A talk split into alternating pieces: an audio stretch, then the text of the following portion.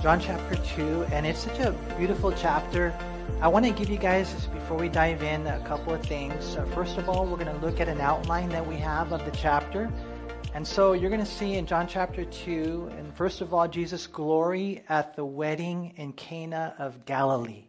And so we'll see uh, how he turns water to wine. It's a beautiful story that manifests his glory. And then after that, in the second portion of the chapter, we're going to see Jesus' glory at the Passover in Jerusalem. And you guys are going to see when he goes to Jerusalem that he cleanses the temple and he also then tells the religious leaders that he's going to raise the temple in reference to his body. And so, you know, when you look at the Gospels, one thing you have to make sure that you don't miss is just basically their presentation of who Jesus is. Okay, we can't miss that. We get sidetracked in so many different things. You know, how he, uh, you know, stilled the storm. And, and we do talk about the fact that, you know, the Lord can still the storm in your life. You're going through difficult things. But really, the, the, the story is a manifestation of who he is. Who can this be? That even the winds and the wave obey him or whatever turning the you know everything you know you see that the bread feeding the thousands. Even here as we go through the gospel of john i pray that we would come away more than anything with who he is okay? You know because i think sometimes we might miss out on that because jesus the one who died for you the one who's with you is god so, as we go through John, I want to simplify everything. And so, one of the things that I'm going to repeat, I remember my pastor used to always tell me repetition teaches a donkey. And I'm a donkey, and I need to repeat it over and over again to myself so that I'll learn. Matthew presents Jesus as king, and he writes to the Jews. Eventually, you guys are all going to know this because I'm going to say it every single Sunday I'm here until we're done with the Gospel of John. Mark presents Jesus as servant, and he writes to the Romans. Luke presents Jesus as man, and he writes to the Greeks, Gentiles, but we'll just use the word Greeks. And then John presents Jesus as God, and he writes to the world. And so we have to understand who he is. Who can this be who turns water to the wine in the blink of an eye? And who can this be who has the audacity to think, go into the temple and with a whip drive out everyone that's there, all those merchants? Who can this be with the ability to raise himself from the dead? Who can this be, really, with the ability to see into our own hearts? This is God, and that's who Jesus is. The one who claimed, who came to planet Earth. He was born on Christmas Day.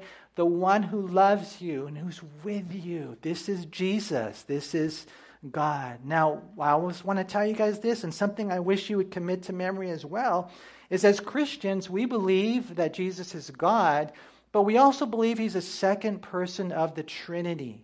And so we believe in the Father, the Son, the Holy Spirit, one God in three persons the Father, the Son, and Holy Spirit, equal in essence and nature, but not in function and office. And so that was something I got from Norman Geisler years ago, and it just stuck with me. And as we go through John, we're going to see how this is all significant and important to us. Because some people believe in what's called modalism. They believe that God is only, you know, one person and he has three different uniforms you know, Father, Son, Holy Spirit. No, he's one God, three persons. And so some would believe in Arianism, like, for example, Jehovah Witnesses will tell you that God, uh, the Father, Jehovah God, created Jesus, and he's really Michael the Archangel. And that's why it's important for us to understand the doctrine, the definition of the Trinity. Because the more that you understand these things, the stronger you're going to be as a Christian. As a matter of fact, did you know that when Jesus gave us the Great Commission, he said we are to baptize them in the name of the Father and of the Son and of the Holy Spirit? Now, that's not just a verbal formula, that is a teaching that it's our responsibility as leaders to teach you about the Father, to teach you about Jesus, and to teach you about the Holy Spirit. And that's what we need, and that's how, in many ways, we're going to grow and we're become strong Christians. Now, a couple of maps before we dive into the text, I want you guys to see. The first map is the map of um, ancient Galilee. And so you'll see right here, uh, this is actually the north portion, the northern portion of Israel. And this is where Jesus did most of his ministry. Uh, you'll see Capernaum right there, and this is where his headquarters was once he started ministry. And when you go with us to Israel, it's really cool. We go to Capernaum and we actually go to a synagogue, and it's just beautiful to see. Um, even this place where they believe is Peter's house, and you see the lake there, and it's just beautiful. So, may, primarily Gentiles there in the area of Galilee. And then, if you go over to the map a little on the left, you'll see the, the city, uh, town of Cana. That's where the wedding took place. And then, right below Cana, you see Nazareth and Nazareth was where Jesus uh, grew up, right? It didn't have a good reputation, kind of like El Monte kind of thing, you know? Nazareth, right? That's where Jesus was. And so it's not far from our, our wedding today. The next map gives you a picture of uh, Israel at the time of Jesus. And so you see Galilee up in the northern portion of the nation. You have Samaria in between, and that'll be significant in John chapter 4. But then if you come south uh, to uh, this area of Judea, you'll see that's where Jerusalem is. And when Jesus uh, goes to the Passover today and into the temple, uh, that's where that takes place. And so, John chapter 1, let's go ahead and begin reading. John chapter 2. Thank you. All righty. In verse 1, it says, On the third day there was a wedding in Cana of Galilee, and the mother of Jesus was there. Now, both Jesus and his disciples, uh, probably six disciples at this point, were invited to the wedding. And when they ran out of wine, the mother of Jesus said to him, They have no wine. Jesus said to her, Woman, what does your concern have to do with me? My hour has not yet come. His mother said to the servants, Whatever he says to you, do it. And so we don't know who got married. Um, we know that in the Jewish culture, it was a celebration that lasted, think about it, seven days, man. And so that would be awesome, huh? And so somewhere along the line, however, they ran out of wine. Now, that would not only be a bummer, but it would also be an embarrassment. And as a matter of fact, William Barclay, he's one of the guys that knows a lot about historical cultural background. He said that if you ran out of wine, you might even be liable to litigation, to a lawsuit from those that attended the wedding, which sounds kind of weird, but what we find is, man, that's not a good way to start a marriage, right? And so Mary, she's one of those. She's a leader, you know. She's a she's a go-getter. She says, "Hey, we gotta we gotta take care of this." And she goes to her son, and she says, "Hey, they ran out of wine." Now I don't know what she expected. I don't know if she expected Jesus to go buy some wine, but but from the looks of it, it, it seems to me that she expected him to do some sort of miracle because Jesus is like, "Woman, what's up?" He says, "My hour." Has not yet come. And so that tells me that she knew that Jesus had some type of power to be able to make a difference in this situation. Now, again, I think my personal opinion is up to this point, Jesus hadn't been doing miracles. You have these, you know, myths, and people would tell you that he healed the wings of a bird and when he was a little boy and different things like that. All that apocryphal stuff. There's no evidence for that. But more than likely, if we're wondering, well, how did she know he had this power? Of course, we knew his supernatural birth, but, but more than likely, I'll bet you almost anything. I'll bet you a hundred bucks. I'll bet you a burrito, okay? I'll bet you almost anything that they had been having a conversation that Jesus was probably talking to Mary and basically saying, you know what, I'm just about to start public ministry. I'm just you 30 years old. It's just about time. And so Mary sees the like the, the situation and she sees the opportunity. They're all out of wine. Jesus, um, can you do something about it? And so um, she comes to, to him. Now, he, he calls her woman. Now, some might be offended at that. They'll be like, what do you mean talking about woman? You can call your mom woman. It reminds me of Peter. He calls Joan woman. Woman, you know. But you got to understand that this right here was not a derogatory statement. Um, as a matter of fact, it's a little bit of a term of endearment. um, when Jesus would eventually die on the cross and his mom was there, he refers to her the same way in John 19 26. When he saw his mother and the disciple whom he loved standing by, he said to his mother, A woman, behold, your son. And that's when he gave her into John's care. So, um, not a bad thing. But I was thinking about this. I was thinking, though, it's kind of appropriate because it wouldn't it be kind of weird to hear Jesus say, Mom? You know, I don't know. I'm sure he called her mom or mother, but it's not in the Bible. It's not like the Lord says, Mom, and we're reading the dialogue. No. And you might wonder, well, why isn't it in the, in the Bible? I honestly think it's because there's something bigger. Um, a couple of things that we have to understand. Mary is the mother of Jesus in his humanity, but Mary is not the mother of God. And there's a big difference out there. There's some people out there who teach that she's the mother of God, she's the queen of heaven. No. So Jesus, I think, you know, calls her woman. He doesn't refer to her as, as mom um, because of that. Because here's the thing that when you become a Christian, you enter into a family now. And now um, it's interesting uh, the way that it works. I have guys around my age, maybe a little older, maybe a little younger. You're my brother. And I have guys or gals around my age, maybe a little older or younger. You're my sister. Amen? And then we have some guys that are a lot older than us, or maybe some gals that are a lot older than us. And in one sense, you're like a mother figure to, to, to me. Well, actually, I'm older now, so it's different. But remember when I was younger, you know, you kind of got moms and brothers and sisters and theos, and it's a family. And that's exactly what Jesus said. There was one time where his family came and they, caught, they thought he was going too far, getting too radical. And so they came looking for him. In Matthew 12 47, it says, Then one said to him, Look, your mother and your brothers are standing outside seeking to speak with you. But he answered and said to the one who told him, Who is my mother? And who are my brothers? And he stretched out his hand towards the disciples. It says, Here are my mother and my brothers. He who does the will of the Father. That, those are the ones that now I've got this family that's bigger. So that's just a quick side note to, to me saying that's probably why we don't read him in the Bible addressing her as mom, mom, mother, but he does he calls her woman. And so, you know, when you look at this, I, we have to at least touch real quickly on the fact that you know Mary is not the mother of God.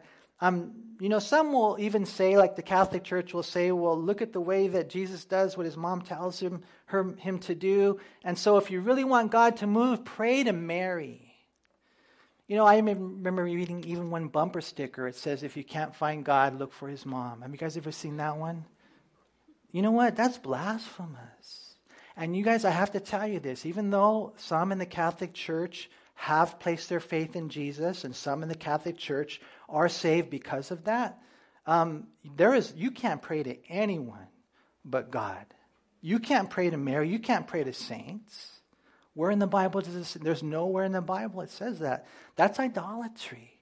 So, you know, looking at this, as a matter of fact, it's interesting. Jesus didn't just do what his, his mother told him to. Uh, at the end, all she can say is, okay, servants, do what he tells you to do. That's all she could say at the end. And so we read in verse 6 Now there were set there six water pots of stone, according to the manner of purification of the Jews containing 20 or 30 gallons apiece. And Jesus said to them, Fill the water pots with water. And they filled them up to the brim. And he said to them, Draw some out now, and take it to the master of the feast. And they took it. And when the master of the feast had tasted the water that was made wine and did not know where it came from, but the servants who had drawn the water knew, the master of the feast called the bridegroom, and he said to him, Every man at the beginning sets out the good wine and when the guests have well drunk, then the inferior. You have kept the good wine until now. This beginning of signs Jesus did in Cana of Galilee and manifested his glory. There it is. That's really the point. And his disciples believed in him. And so the Lord does take action, but he does it not publicly. He kind of does it behind the scenes. There's six water pots uh, that they would use water for purification, the ceremonial purposes. And the Lord says, okay, fill them all up with water. So it could be anywhere from 120 to 180 gallons of water. Now, let me ask you guys a question. Do you guys ever go to the water place to get water, the five gallon jugs? Any of you guys ever go? No? I mean, I got a couple people. Okay. Do you guys just drink bottled water, tap water? I'm just curious. All, all, I know is I have to go get water all the time, these big five gallon jugs, and it's, it's a pretty good chore, you know, to carry it and lug it around. And think about 180, 120 gallons. That's a lot of water. Uh, and you know when they're they're bringing it back, the Lord just says, "Fill them all up to the brim," and they and they did. And then I don't know where and how and you know how it all man processes, but the Lord just wills it, and the water instantly becomes wine, and not just any wine. Wine is so good that when they take it to the master of the feast, he's kind of like the wedding planner kind of guy. Then he says, "Wow, it's amazing." You know, most people they they serve the good wine in the beginning, and then towards the end, when everyone you know is already worn out, then then the inferior. But you've you've done you've saved the best for for last.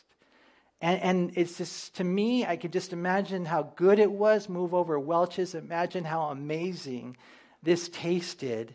And what it was, was it manifested his glory. And we're going to see as we go through the seven signs of John, how, the different categories of how the Lord does it. In this case, his, his sovereignty over his creation. You know, and it's amazing when you look at this whole thing to see what God has done. You know, when you look at this uh, miracle, um, I think that we have to make sure we see the most important thing, and that is that it manifests the glory of God. You know, imagine, you know, seeing that yourself. I, I'm, I was thinking, Lord, why didn't you just fill the jugs with water yourself? I mean, you could do it, right? He just changed the, the water to wine. Why'd you make him work so hard? But those of you who are involved in ministry, those of you who read your Bible, you know that's the way it is, huh? That God, He cooperates with His people, that God uses vessels, God uses tools, God uses instruments, God uses people who become weapons in His hand, people who are willing to work hard. And that's what he does with these servants. They go, and imagine how difficult it must have been to get all that water there. But then, when it's all said and done, they were the ones who understood the significance of what had just taken place. Wow, what a miracle. No one else knew, but these guys knew. And for us who are involved in ministry, behind the scenes, we get to see stuff like this and it shows us his glory. It says that they believed in him when they saw what he did. Now, there might be some here today, and maybe you're sitting on the edge, and maybe you're not like a committed Christian. Maybe you're here today and you got one foot in the church and one foot in the world. And you're here and you're going to be like, Manny, if I saw a miracle like that, then I would believe. And, and, you know, I was thinking about that and I was like, well, a couple of things. Number one, you see it. It's here. What we're reading is an account of what actually happened. You know, there's 22,000 Greek manuscripts that tell the story of Jesus Christ. So, you know, we have to understand the testimony to show us who he is. But then, secondly, I would say this um, I pray that you would see to your right and to your left all the transformed lives. How, in one sense, when you, you, know, you look at Mark or you look at Angie or Larry or whoever it might be, Michelle, you, you got to see they're, they're miracles right in front of your eyes. This is from, from water to wine. God has transformed their life. We have to be able to see those things because as a result of that, you know, what they did, uh, what these servants did, is they expressed faith in Jesus. You know, these people who are doing the, the Mexico mission trips, they didn't always go to Mexico for the right reason. I'm telling you guys, how many of you here, before you were Christians, you went to Mexico to party?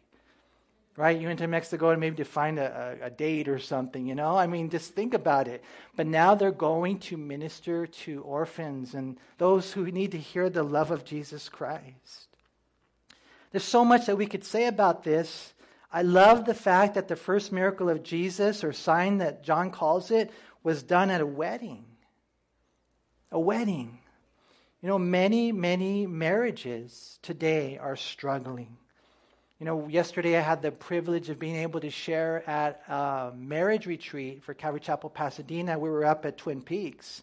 And uh, I asked them, I said, hey, do you know where in the mall couples fight? In the feud court, I told them in the feud court. Just in case you didn't know that, okay? That's a dorky dad joke, but I'm just saying, man.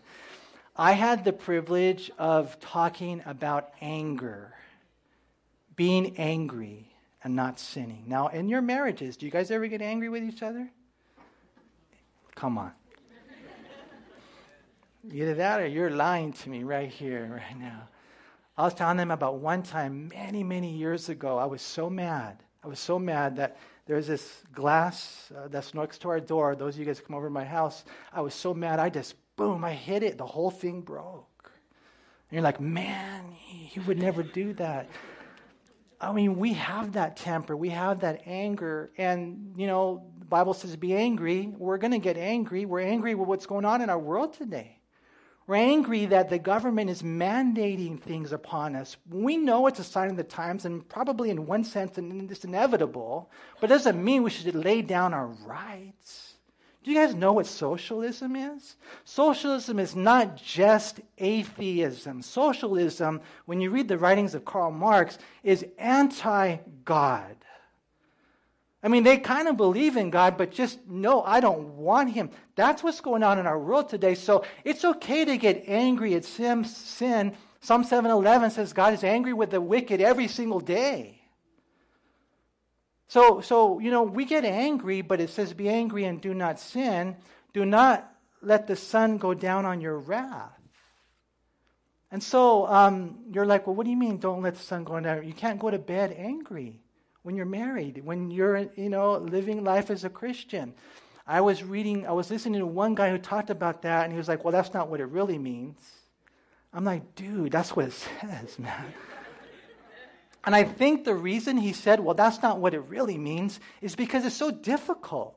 It's so difficult not to go, if you're fighting with your wife and you're angry, it's so difficult to try to make it up before you go to bed because you get so tired and things happen. And, you know, next thing you know, you go to bed angry and you wake up and everything seems fine, but it's not fine because you didn't deal with it. And then that anger turns into resentment and turns into bitterness. And he can even escalate to the point of hatred in a marriage. That's why we have to do things God's way. Be angry and do not sin. Do not let the sun go down in your wrath, nor give place to the devil. And what we find, you guys, is that if we don't do things God's way in marriage or whatever it might be, you know, when we get angry, listen, I'm not going to sin. I can't think, say, do, or I can't sin against God when I'm angry. I, I, I got to make it up. I gotta, we got to get right. Because if not, then you, my friend, have just welcomed the devil into your house. And so, marriages, there's a lot of marriages like that. What, what's the answer? You need a miracle. And I want you to see today, it may look impossible to you, but I want you to know that Jesus is able to do a miracle in your marriage. And I think there's a lot of us that need that. That's one of the messages that we see here. Maybe you're here and you, you know, you need provision. I'm here to tell you, a guy doesn't never made a lot of money. We don't, you know, there's a lot of things I can say about stuff like that, but he has always provided for everything that we've ever needed. Amen? He will. And so he does that for them and it manifests his glory. And so we see the miracle in Cana there at the wedding expressing his glory. But look what we read next Jesus' glory at the Passover in Jerusalem. It says in verse 12 After this, he went down to Capernaum, he, his mother, his brothers, and his disciples, and they did not stay there many days. Now, the Passover of the Jews was at hand, and Jesus went up to Jerusalem. And he found in the temple those who sold oxen and sheep and doves and the money changers doing business. And when he had made a whip of cords, he drove them all out of the temple with the sheep and the oxen and poured out the changers' money and overturned the tables. And he said to those who sold doves, Take these things away. Do not make my father's house a house of merchandise. And then his disciples remembered that it was written, Zeal for your house has eaten me up. And so we see him there in Cana, uh, the wedding, and then every year the males were required to show up in Jerusalem for the three major feasts. One of them, including one of them, was Passover. Then we got the Feast of Tabernacles and Pentecost, and so they were required to, to show up. And so Jesus, we even saw him when he was twelve. He was going there with his family. Here he shows up again, and this is kind of how we know Jesus' ministry was three years because there's three Passovers mentioned in the Gospel of John. We have this one, chapter 6 and chapter 11 and 12, right? And so he shows up, but when he goes to Jerusalem, now his public ministry has begun, and he sees probably something he's seen for a long time that uh, this, this is filled with merchandise. It's filled with these guys that are making money hand over fist. I mean, and they are gouging the people. And so, what does he do? Sweet, gentle Jesus, what does he do? He gets uh, some cords, he makes a whip, and he starts driving them out. He starts, you know, throwing up the tables and the money and everything is going everywhere because this is what was going on. You know, when you would go to the Passover, you had to bring a sacrifice, and if you're traveling from a long distance, you can't bring it; it's too much to transport. And so you would buy it when it was there. It was uh, certified, it was pre-approved sacrifice for you, right? But they would charge you an arm and a leg. And if you brought your own uh, sacrifice from your flock and they looked at it and they said, No, this has got a blemish here. We don't like this one. You got to buy one of ours.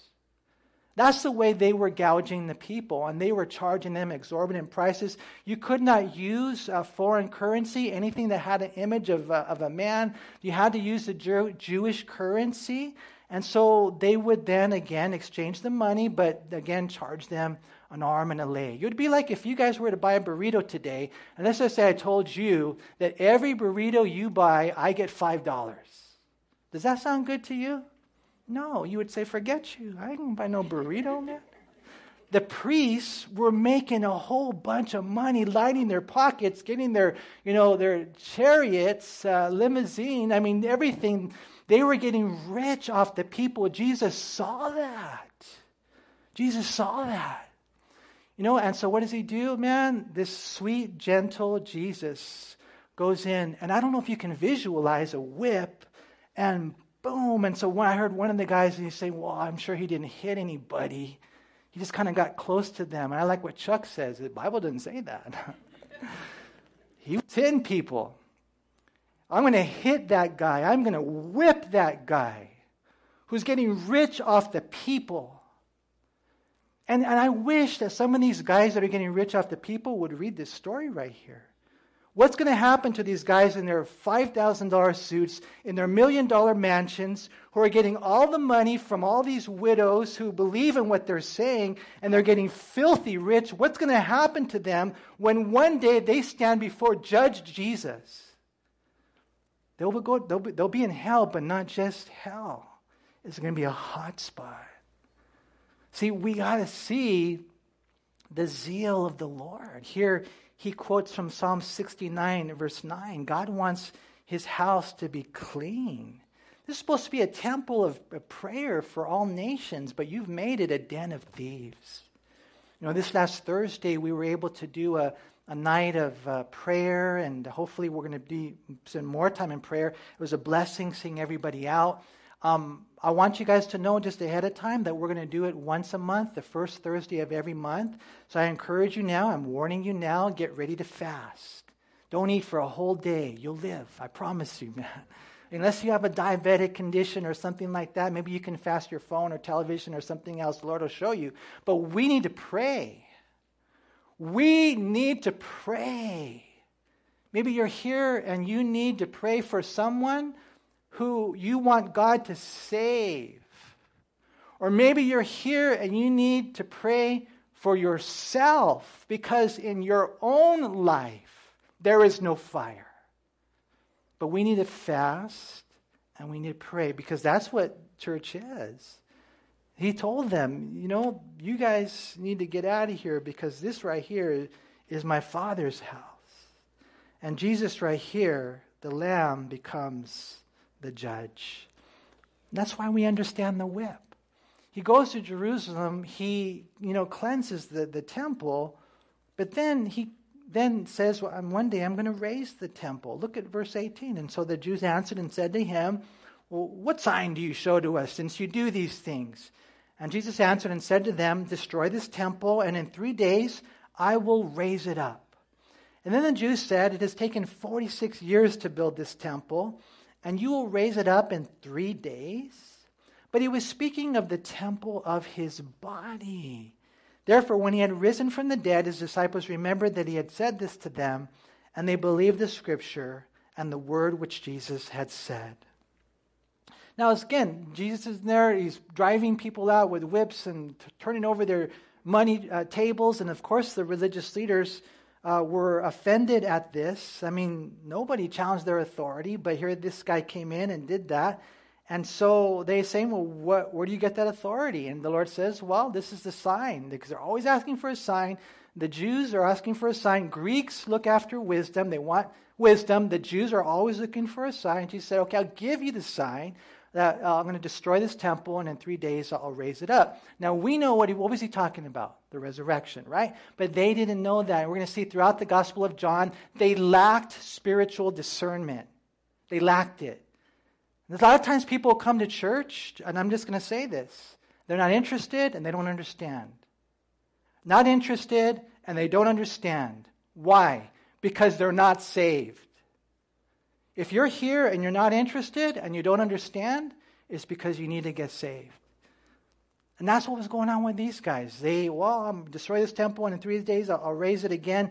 And I, I, think that if they were really listening to the Holy Spirit, if they were saved, uh, they should have been saved. They would understand. But you know, they thought he was just talking about the temple, the literal temple, which of course they worshipped. They worshipped the temple. We actually have some pictures of the temple, and there's really a glorious structure. This is Herod's temple right here. And I don't know if you guys can see in the very top right there, but that's a football field, our, our American football field. And so that little square is the size of a football field. Look at how big this is. And this doesn't even include the entire Gentiles, Gentiles courtyard. And so it was just magnificent. If you go to the next uh, slide, you'll see the, how big it was in comparison to the Solomon's temple, which of course we know was glorious as well. And so look at how huge this is. They worship the building. They worship the building. Just like a lot of times today, people worship their buildings. And the Lord says, Man, you know, um, what you got to know is that I'm going to destroy this temple. And they're thinking about that temple. And he says, No, and in three days, I'm going to. I'm going to raise it up. Well, no, Herod's taken 46 years to build this, and it had been 46 years he'd been building that temple. He actually wouldn't finish building it until 66 AD. But then four years later, the Romans would come in and they would wipe it all out. Who cares about the physical buildings? The Lord lives in His church, in His people, huh? Today, when I was praying this morning, it was kind of cool because even though we got the extra hour sleep, you guys feel better? I think there's maybe a few more people here today because of that. I'm not sure. At least in first service, not second. But you know, I was, I was like, wow, I was talking to the Lord, though, spending time with the Lord. And I was saying, Lord, go deep in your people. In your people. I don't know about wide. There's a lot of wide works. Go deep in us. You know, here the Lord just says, here's the sign, and you guys know it, right? I'm going to die, and I will raise up my body. That'll be the sign. And for us who are Christians, that's really the way it works. As a result of these things, Jesus then eventually rose from the dead and proved himself. And it says right here that they believed. Notice what it says in verse 22.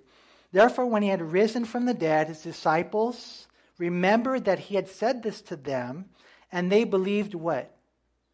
The scripture and the word which Jesus had said.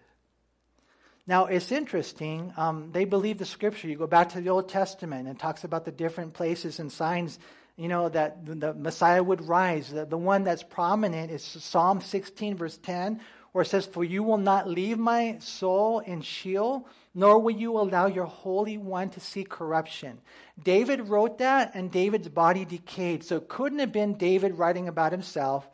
Everyone acknowledges this has to be in reference to the Messiah, who one day, even though he would die, he would not, his body would not see corruption. He would rise from the dead. And what we find, you guys, is that people then, their faith grows. They start believing. Here in John chapter 2, number one was the personal miracle. The personal miracle. The servant saw it. The water turned to wine. The personal miracle. Have you ever experienced a personal miracle? Where God did something in your life and you're like, man, there is no explanation this is supernatural. Have you guys ever experienced something personal? Come on. All right, you guys better start seeking the Lord, man, because He does this stuff.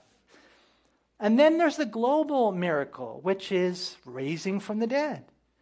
Who are you going to follow? Who are you going to trust when you die? I think it's smart to trust the one who conquered the coffin, who gutted the grave, who defeated death. That's the one that we should follow. He said that's the sign of all signs. And so it's personal, it's global, but then it's scriptural. At the end of the day, and here's where we have to just root ourselves, is in the Bible. And as you place your faith in the Lord, you realize this is God's word, you're going to be strong. And so, who can this be? You know, that changes water uh, to wine, that goes into the temple and cleans house with such authority. Who can this be? You know, that raises himself from the dead. And real quick, I know we're running out of time, but I don't want to miss giving you guys these things. Who raised Jesus from the dead? Well, right here, he says, I will. I will raise this temple. So, number one, Jesus does. Number two, the Father does in Galatians 6, verse 1 where we see it uh, throughout the scriptures how God raised him from the dead, how Father God raised him from the dead. And then, thirdly, he's raised from the dead uh, by the Holy Spirit in Romans chapter 8, verse 11. And so you're like, wait a minute, well, who raised him then? Well, Father, Son, Holy Spirit, like we were talking about earlier. One God in three persons. And so he closes in verse 23 Now, when he was in Jerusalem at the Passover during the feast, many believed in his name when they saw the signs which he did. But Jesus did not commit himself to them because he knew all men and had no need that anyone should testify of man, for he knew what was in man. And so you got there, he's in Jerusalem doing these miracles, the synoptic gospels tell us, and people believed in him, but they didn't like really believe in him that it was just in the head, not in the heart. It was just lip service. It wasn't really something that reached their heart. You know, James chapter 2 says in verse 19, You believe that there is one God, you do well. Well, even the demons believe and tremble. So let me just close today and you know by by by hopefully encouraging you guys to go beyond the intellectual, to go beyond the superficial has this Jesus reached your heart? Because right here it says that he saw them and they they believed intellectually, they believed superficially, but they didn't believe genuinely. And as a result of that, he didn't commit himself to them. He doesn't need anybody to say, Well, let me tell you about so and so, and he doesn't testify. No, he can see. He sees our heart. We don't have time to go there, but in the book of Revelation, it shows Jesus, and every single time it shows Jesus, he has these eyes, flames. It literally says flames of fire. And so, if you're here today and your heart is not right, or if your heart is not fully yielded to the love and lordship of Jesus Christ, I pray that today you would just come all the way in. You don't want to be like the demons. The demons believe and they tremble. Sometimes people say they believe, they don't even tremble. I pray that we would believe. And guess what happens if you believe? Jesus commits himself to you. And I tell you what, having this one on my team, oh man, that's all I need. He's all I need. Amen. Amen. You guys, let's grow as a church. Let's get stronger. Um, he can turn water to wine. He does these amazing, awesome miracles. So I pray that today we would believe and receive.